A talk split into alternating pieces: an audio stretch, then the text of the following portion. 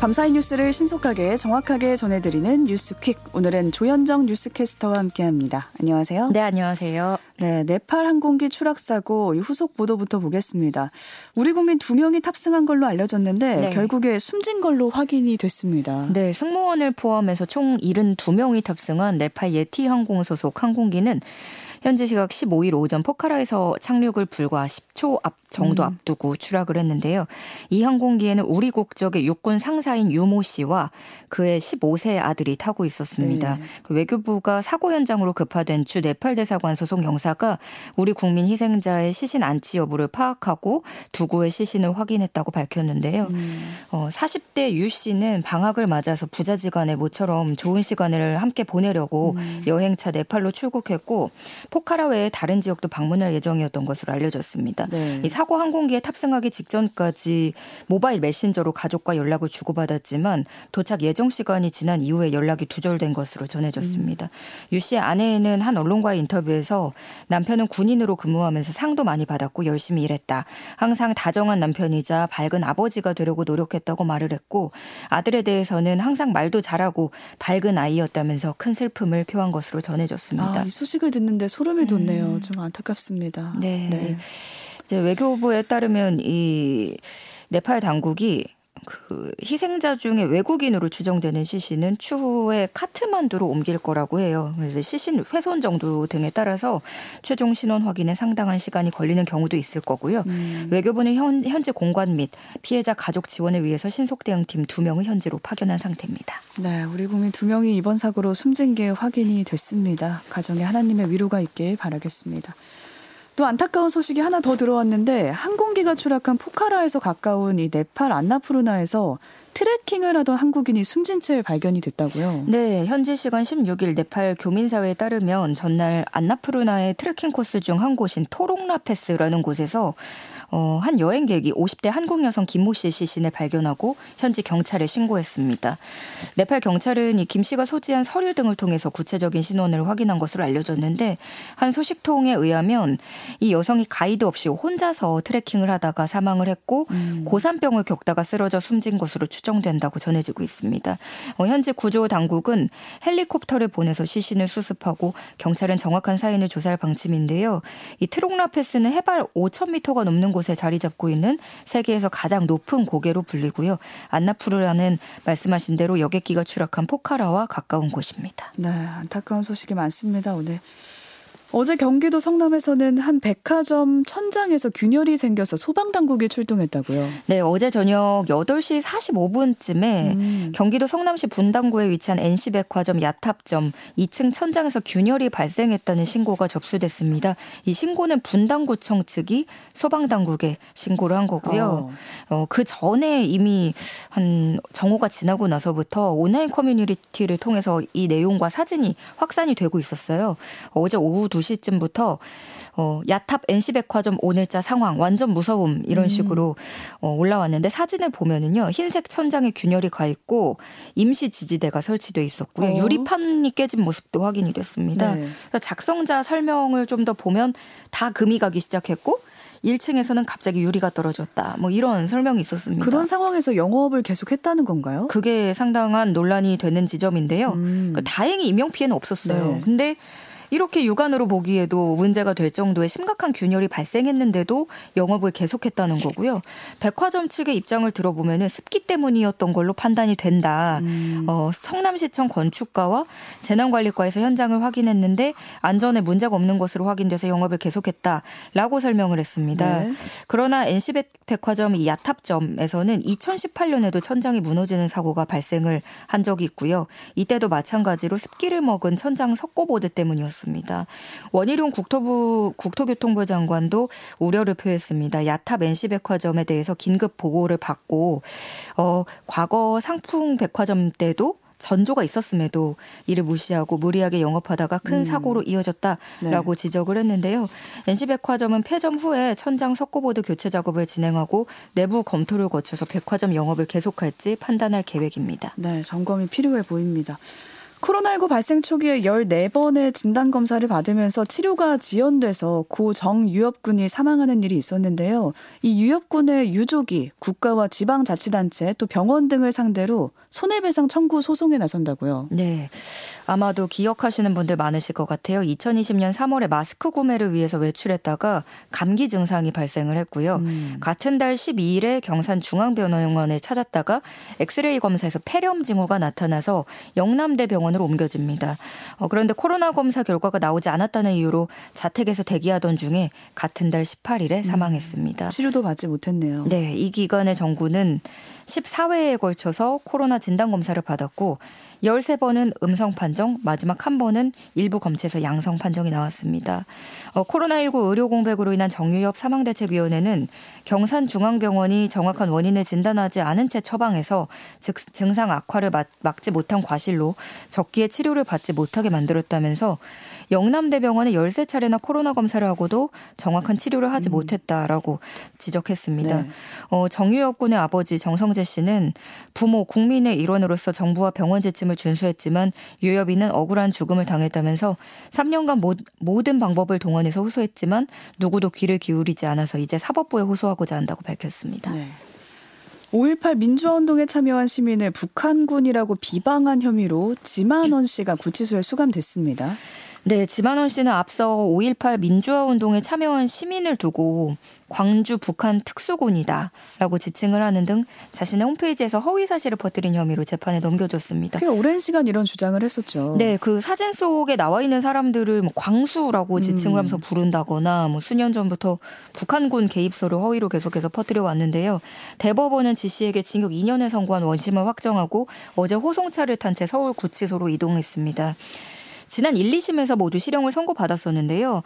코로나 상황인데다가 고령이라는 점 때문에 구속을 면했었고 이번에 대법원에서 형이 확정되면서 어제 형 집행이 이루어진 겁니다. 네. 그런데 지만원 씨는 대법원 확정 판결이 나왔음에도 불구하고 입장문을 내고 북한군 개입을 믿을 수밖에 없는 증거 42개를 제출했는데 이를 무시하고 황당한 판결을 했다면서 판사가 아니라 인민군 군화빨이다 이렇게 주장을 하기도 했습니다. 가수 노엘, 그러니까 장제원 의원의 아들로 알려졌는데 네. 이 노엘이 쓴 가사가 논란이 되고 있어요. 네. 그러니까 전두환 군부 독재 시대를 빗댄 그런 가사를 쓴 건데 이게 어떤 내용인지 좀 정리를 해주실까요? 지난 13일에 공개된 노래인데요. 가사를 보면은 야, 내 팬들 고개 들어 어따 대고 이간질 이런 내용이 나오고 그 뒤에 대목이 가장 문제가 되고 있습니다. 전두환 시대였다면 네가 나 건드리면 가지 바로 지하실. 이런 가사가 들어있는 건데요. 이 곡이 어떻게 나오게 된 거냐면 그 배경을 좀 보면은 네. 래퍼들끼리 배틀이라는 걸 디스곡 같은 걸 내잖아요. 다른 래퍼인 플리키뱅이라는 사람이 노엘을 저격한 것에 대한 맞대응 성격이라고 할 수 있습니다. 네. 이전에 플리키뱅 이 래퍼는 이런 가사를 쓴 적이 있거든요. 난 된장찌개 먹고 자랐지만 음주운전 해본 적 없어 라는 가사를 공개한 적이 있는데 이걸 누군지 지칭하지 않았다고 하더라도 앞서서 노엘이 된장찌개를 비하한 전력이 있었고 음주운전을 여러 차례 한 전력이 있기 때문에 좀 쉽게 떠올릴 만한 내용이다. 그러니까 노엘을 저격한 곡이었던 거죠. 네. 정리를 하자면 그럴 수 있는데 이거는 해석하기 나름이겠죠. 예. 그런데 여기서 이제 그 노엘의 가사 전두환 시대였다면 네가 나 건드리면 가지 바로 지하실 이란 대목이 문제가 되는 건데 그러면은 그때였다면 지하실에 끌려가서 고문을 당했을 것이다 라는 의미로 해석을 할 수 있는 거잖아요. 네. 실제로 아버지가 장제원 의원이기도 하지만 할아버지가 또 전두환 정권 시절에 집권여당 국회의원이기도 했고요. 이것 때문에 래퍼들 사이에서도 큰 논란이 되더니 누리꾼들도 매우 충격적이라는 반응인데요. 그렇죠. 네, 아버지가 기득권이고 권력이 있으니 그 시절이었으면 일반 시민들은 고문당했을 거라는 거냐. 그 시대 고인분들을 포함해서 국민들을 싹 다 2번 죽이는 구절이다 라는 지적이 있고요. 누리꾼들은 너 때문에라도 아버지에게 더는 권력을 주면 안 되겠다라거나 이 정도면 아버지 끌어내리려고 고의로 그러는 거 아니냐 이렇게 또 강하게 일침을 내놓고 있습니다. 네, 군부 독재 시절이라는 게 우리에겐 정말 아픈 역사고 실제로 그때 피해를 본 분들이 계시잖아요. 유족분들도 계시고 그분들의 가슴을 후벼파는 그런 가사인 거죠. 이거는 사실 네. 피해를 입은 분들이 아니어도 기득권과 뭔가 서민에 그렇죠. 대한 끌려갈 수밖에 없는 그런 좀 입장을 생각합니다. 생각하게 되더라고요. 네, 논란이 될 만했습니다. 강남에서 음식점을 운영하는 사장이 이제 나체 시위를 하면서 논란이 됐는데 터무니없이 오른 월세 때문에 이런 시위를 벌였다고요? 네, 지난해 12월 말에 서울 서초구에서 육회집을 운영하는 여성 A씨는 가게 앞에서 나체 상태로 흉기를 든 채 억울함을 호소했습니다. 가게 간판 현수막에는 코로나 시기에 보증금 150%, 월세 40% 인상을 요구하는 건물주를 대한민국에서 고발한다라고 적혀 있었습니다. A씨는 옆에 가게도 내 것이었지만 코로나 때 쫓겨난 것이라고 소리를 쳤고요. 출동한 경찰이 흉기를 내려놓도록 제압을 하면서 당시 상황은 일단락됐는데 추후에 밝혀진 내용을 보니까 원래 보증금이 6천만 원, 월세가 680만 원이었던 걸 건물주가 계약 기간이 끝나지도 않았는데 보증금은 1억 5천만 원, 월세는 1천만 원으로 올리겠다라고 강제 통보를 했다는 설명입니다. 네. 근데 옆에 있던 김밥집도 운영을 했었는데 당시에 코로나 시기라서 모르겠다 하고 5억 원 손해를 보고 털고 나왔고 이제는 또 나가라고 하니까 10억을 날리게 생겼는데 오죽하면 이렇게 벗고 나서겠냐고 분통을 터뜨렸습니다. 누리꾼들 얼마나 억울하면 추운 날에 저렇게까지 하냐. 남 가슴 아프게 하면서 살지 말아라. 이런 비판도 하고 있습니다. 네, 이 주장이 사실이라면 너무 많이 올렸고 지금 안 그래도 모두가 힘든 상태인데 너무했습니다. 10살 을붓딸 앞에서 아내를 살해하고 장모까지 흉기로 찌른 40대 남성이 있었는데 1심 판결에 불복해서 항소했습니다. 네, 40대 남성 A씨는 지난해 8월에 자택에서 아내를 흉기로 여러 차례 찔러 숨지게 한 혐의 등으로 구속 기소됐습니다. 당시 함께 있던 장모도 이를 말리다가 흉기에 찔렸고 10살인 의붓딸에게는 다 죽여버릴 거다라면서 위협하고 정서적 학대도 자행했습니다. 이후에 이 A씨가 집 2층 창문을 통해서 뛰어내렸는데요. 119 구급대에 의해서 병원으로 옮겨져서 본인은 목숨을 건졌습니다. 지난 12일에 징역 30년을 선고받았는데 형량이 지나치게 무거워서 부당하다면서 항소장을 제출했습니다. 검찰은 아직 항소하지 않았는데 피고인이 이렇게 항소함에 따라서 2심 재판이 열릴 거고요. 서울 고법으로 갑니다. A씨는 이전에도 강도상해 등의 혐의로 여러 차례 징역형을 선고받은 전과가 있는 것으로 확인됐습니다. 네. 눈이 내린 뒤에 한파가 들이닥치면서 지금 블랙아이스로 인한 대형 추돌 사고들이 계속 발생을 하고 있거든요. 근데 특히 문제가 이제 눈에 잘 안 보인다. 이게 문제가 되는 건데 어떻게 예방하면 좋을까요? 사실 오늘도 출근할 때 보면은 보통은 그냥 다 괜찮아 보여요. 그런데 사고들이 난다는 거죠. 네, 이 블랙아이스는 다들 아시겠지만 도로 위에 녹은 눈이나 비나 갑작스러운 기온 저하로 인해서 살얼음이 이제 빙판이 지는 거죠. 근데 기온이 떨어진 늦은 저녁이나 안개가 낀 이른 새벽, 지금 같은 시간에도 많이 발생을 하고 그늘진 도로나 터널, 지하도, 교량, 고가도로에서 많이 생깁니다. 그 중간중간에 응달진 곳 있잖아요. 그런 곳들이 얼어붙어서 생기는 건데 얼음이 녹지 않는 거죠. 네, 행정안전부에 따르면 연간 1,000건 가까운 사고를 이 블랙아이스가 초래하고 있고요. 한국교통연구원이 5년간 교통사고 사망자를 분석해봤더니 쌓인 눈에서의 교통사고 사망자보다 월등히 많았습니다.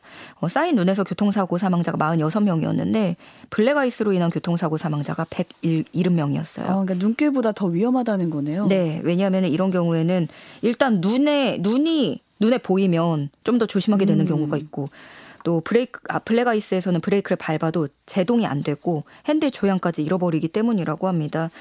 그럼에도 불구하고 이 블랙아이스에 대해서는 과실 책임을 묻기도 어려워요. 왜냐하면 도로 결빙의 직접적인 원인을 어디다가 물을 수 있을지 이게 애매하기 때문인데요. 전문가들은 발 브레이크를 여러 번 끊어서 밟거나 엔진 브레이크를 사용하고 상습 결빙 등 위험 구간은 미리 알아두고 서행 운전할 것을 조언하고 있습니다. 네, 제동 거리가 길어지니까 앞차와의 간격을 좀 충분히 유지하는 게 최선이겠습니다. 일제강점기를 배경으로 한 드라마죠. 파친코가 미국 크리틱스 초이스 시상식에서 최우수 외국어 드라마상을 받았다는 아주 반가운 소식 들어와 있습니다. 네, 미국 크리틱스 초이스 협회는 미국, 캐나다의 방송, 영화 비평가 600여 명으로 구성된 협회인데요. 이번 28회 시상식에서 파친코는 함께 후보에 오른 이상한 변호사 우영우를 비롯해서 여총리 비르기트, 가리시아, 나의 눈부신 친구 등 쟁쟁한 후보들을 제치고 수상의 영예를 안았습니다. 이로써 한국계 드라마는 지난해 오징어 게임이 있었죠. 오징어 게임에 이어서 2년 연속 크리틱스 초이스 최우수 외국어 드라마상 트로피를 들어올리게 됐는데요. 파친코 간략히만 설명을 드리면 이게 재미교포 작가가 원래 소설을 썼던 게 원작이에요. 1910년대부터 시작해서 되게 장대하게 제1조선인 4대에 걸친 파란만장한 이야기를 그리고 있습니다. 침략당한 경험을 가진 국가들의 아픔과 다양한 인종이 섞여 사는 이민사회의 현실을 설득력 있게 담아냈다는 평가를 받고 있습니다. 네, 연휴 맞아서 쭉 보시는 것도 좋겠습니다. 네. 네. 또 페루에서는 지금 반정부 시위가 한 달 넘게 이어지고 있는데요. 이 페루가 국가 비상사태를 연장했다고요. 네, 페데로 카스티오 전 대통령이 지난해 뇌물수수와 부패 혐의로 의회에서 탄핵당하면서 촉발된 시위였죠. 앞서 페루 정부가 전국에 선포한 비상사태는 원래 어제로 만료가 되는 건데 이 시위가 가라앉지 않고 있는 일부 지역에 재차 같은 조치가 내려졌습니다.